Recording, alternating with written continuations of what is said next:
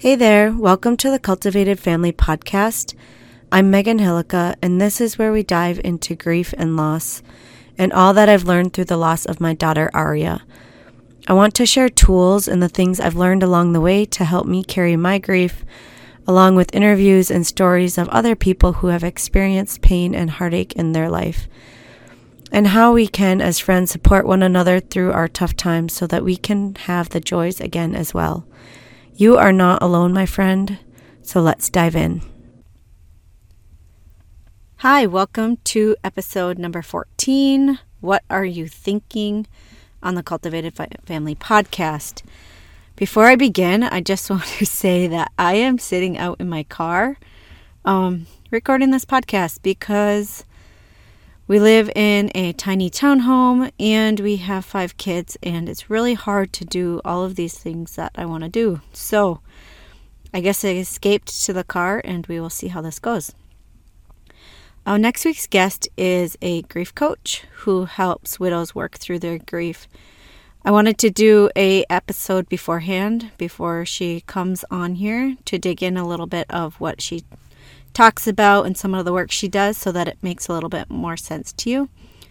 And this is also the topic that we are focusing on in the Grieving Moms Haven in November. So we are going to dive into thoughts and paying attention and noticing our thoughts. Have you ever heard of that quote that you are what you think? I, it's pretty common and I think it's it's just said so often that I haven't ever really thought about it. But have you ever taken a note a second to notice your thoughts? I know I never did. I never never paid attention. I didn't really think about my thoughts, if that makes sense, um, until I was challenged to pay attention to them. Our thoughts are so incredibly important to notice um, as they come and go, and go with no realization from us, and they are a huge driving factor in many things in our lives. So I want you to bring to mind a thought that you think all the all of the time. Um, you you might not even notice what thoughts you think all the time. So that's the purpose of this episode to start you to begin noticing. But we tend to reach for the same thoughts over and over and over again. It's a habit. It's it's easier to grab that thought it's more comfortable. Um, it's normal to us.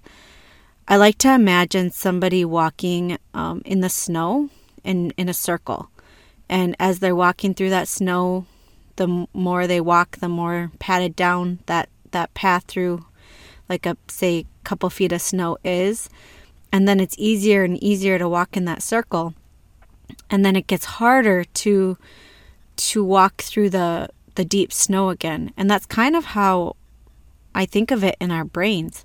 That the more we think that thought, the deeper ingrained into our brains it is, the pathways, the connections in our brains, they're easy to go that way. It's easy to think that thought. It's easy to to grab that thought rather than trying on a different thought or putting a different thought into motion.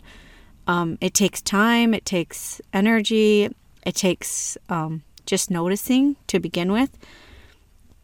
So many times we don't even know what we're thinking, and we don't notice or know how our thoughts are making us feel. So, in this episode, I wanted to bring awareness to your thoughts so that you can begin to notice how your thoughts are making you feel. So, I want to lay out how big of a role our thoughts have in our lives. Say something that happens in your life um, an event that is an effect that is a fact not an opinion. Many times we want to assert an opinion to a fact rather than just saying the fact. So saying something like this person said these words to me. Instead we say that person was so mean they said this. Um the that they're mean is an opinion. The fact is that the, what the words they said so that's just a quick example of of a circumstance or a fact that's happened to you in your life. And from that circumstance, then we have a thought about that thing that happened. And from that thought, it creates an emotion or a feeling.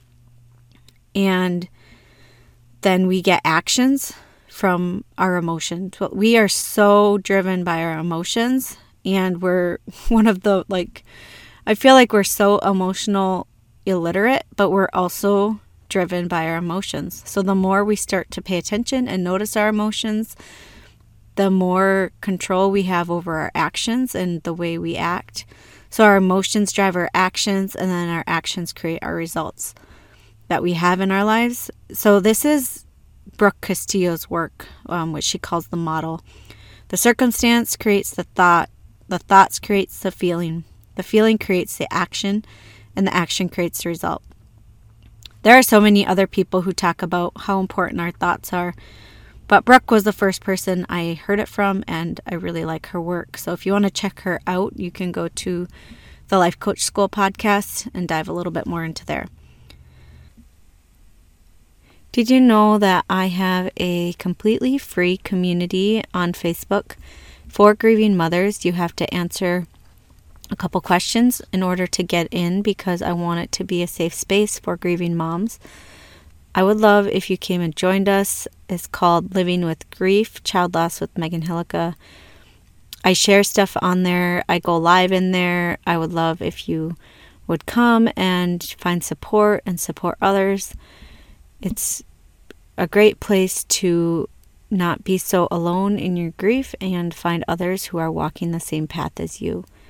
So, again, that's Living with Grief, Child Loss with Megan Hillica. I'd love to see you in there.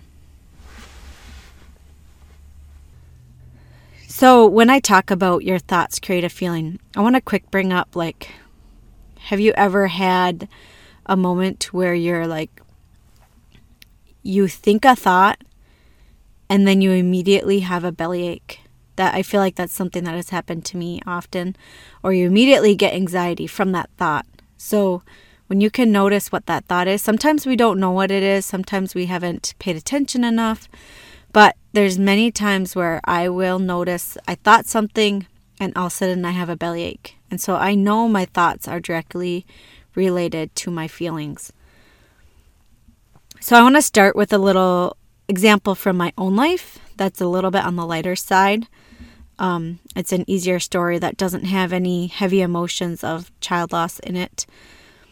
So, if I take an example of me going out for the evening and Justin is home with the kids, he knows that when I leave for the night, I really appreciate if the house is cleaned up and dishes are done and the kids are in bed. Like, if everything's done for the evening, instead of me coming home and feeling like, well, what was the point of me going out? Because now I just have to catch up and do all the work and whatever. So, my example of coming home say I came home and the, all the stuff was everywhere, nothing was done. And my normal reaction, which what my normal reaction has always been, is to immediately get annoyed at Justin, um, immediately get angry, like, why didn't you clean up? You know, I like when you clean up. Kind of like reacting out of this thought that he didn't care. He doesn't care what I think. He doesn't care that I appreciate it or he doesn't love me or those are kind of my thoughts coming from that or that he's lazy how come he didn't do that that's my thoughts of that. And so then I'm angry and we're not connected, not connecting.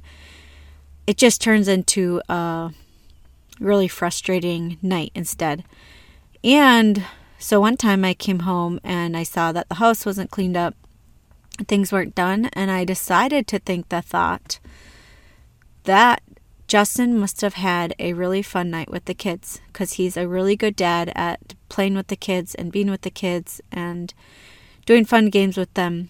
He's really amazing at that. And so I decided to think that, you know what? I bet the kids had a really awesome night with him and I guess I'll just deal with it in the morning. And the other thought I like tried on was that he must have been really tired tonight because he knows that I like the house to be cleaned up. So he must have been so exhausted that he just went to bed. And so that's fine. I'll just get it tomorrow. So I don't know if you can see the difference in the in the feelings that come from those different thoughts, I completely when I when I remember to use this and when I notice my thoughts and when I pay attention and when I'm able to try on a different thought, it definitely can change the situation around so, so much. So I'm going to try dive into an example for child loss. Um, I don't know. I don't know if this is going to make sense, but I will dive into an example from when Aria died. The fact with Aria is that she died in her sleep. Um, that's the circumstance. There's no that that's what happened. And for a long time my thought was that what could have I done differently? Um, I should have gone in the room. So the feeling I got from that was guilt. The guilt ate me up and basically caused me to be in a thought loop, going over and over and over. What could have I done? More guilt. Why didn't I go in there? Guilt again. I am not fit to be a mother, Some more guilt.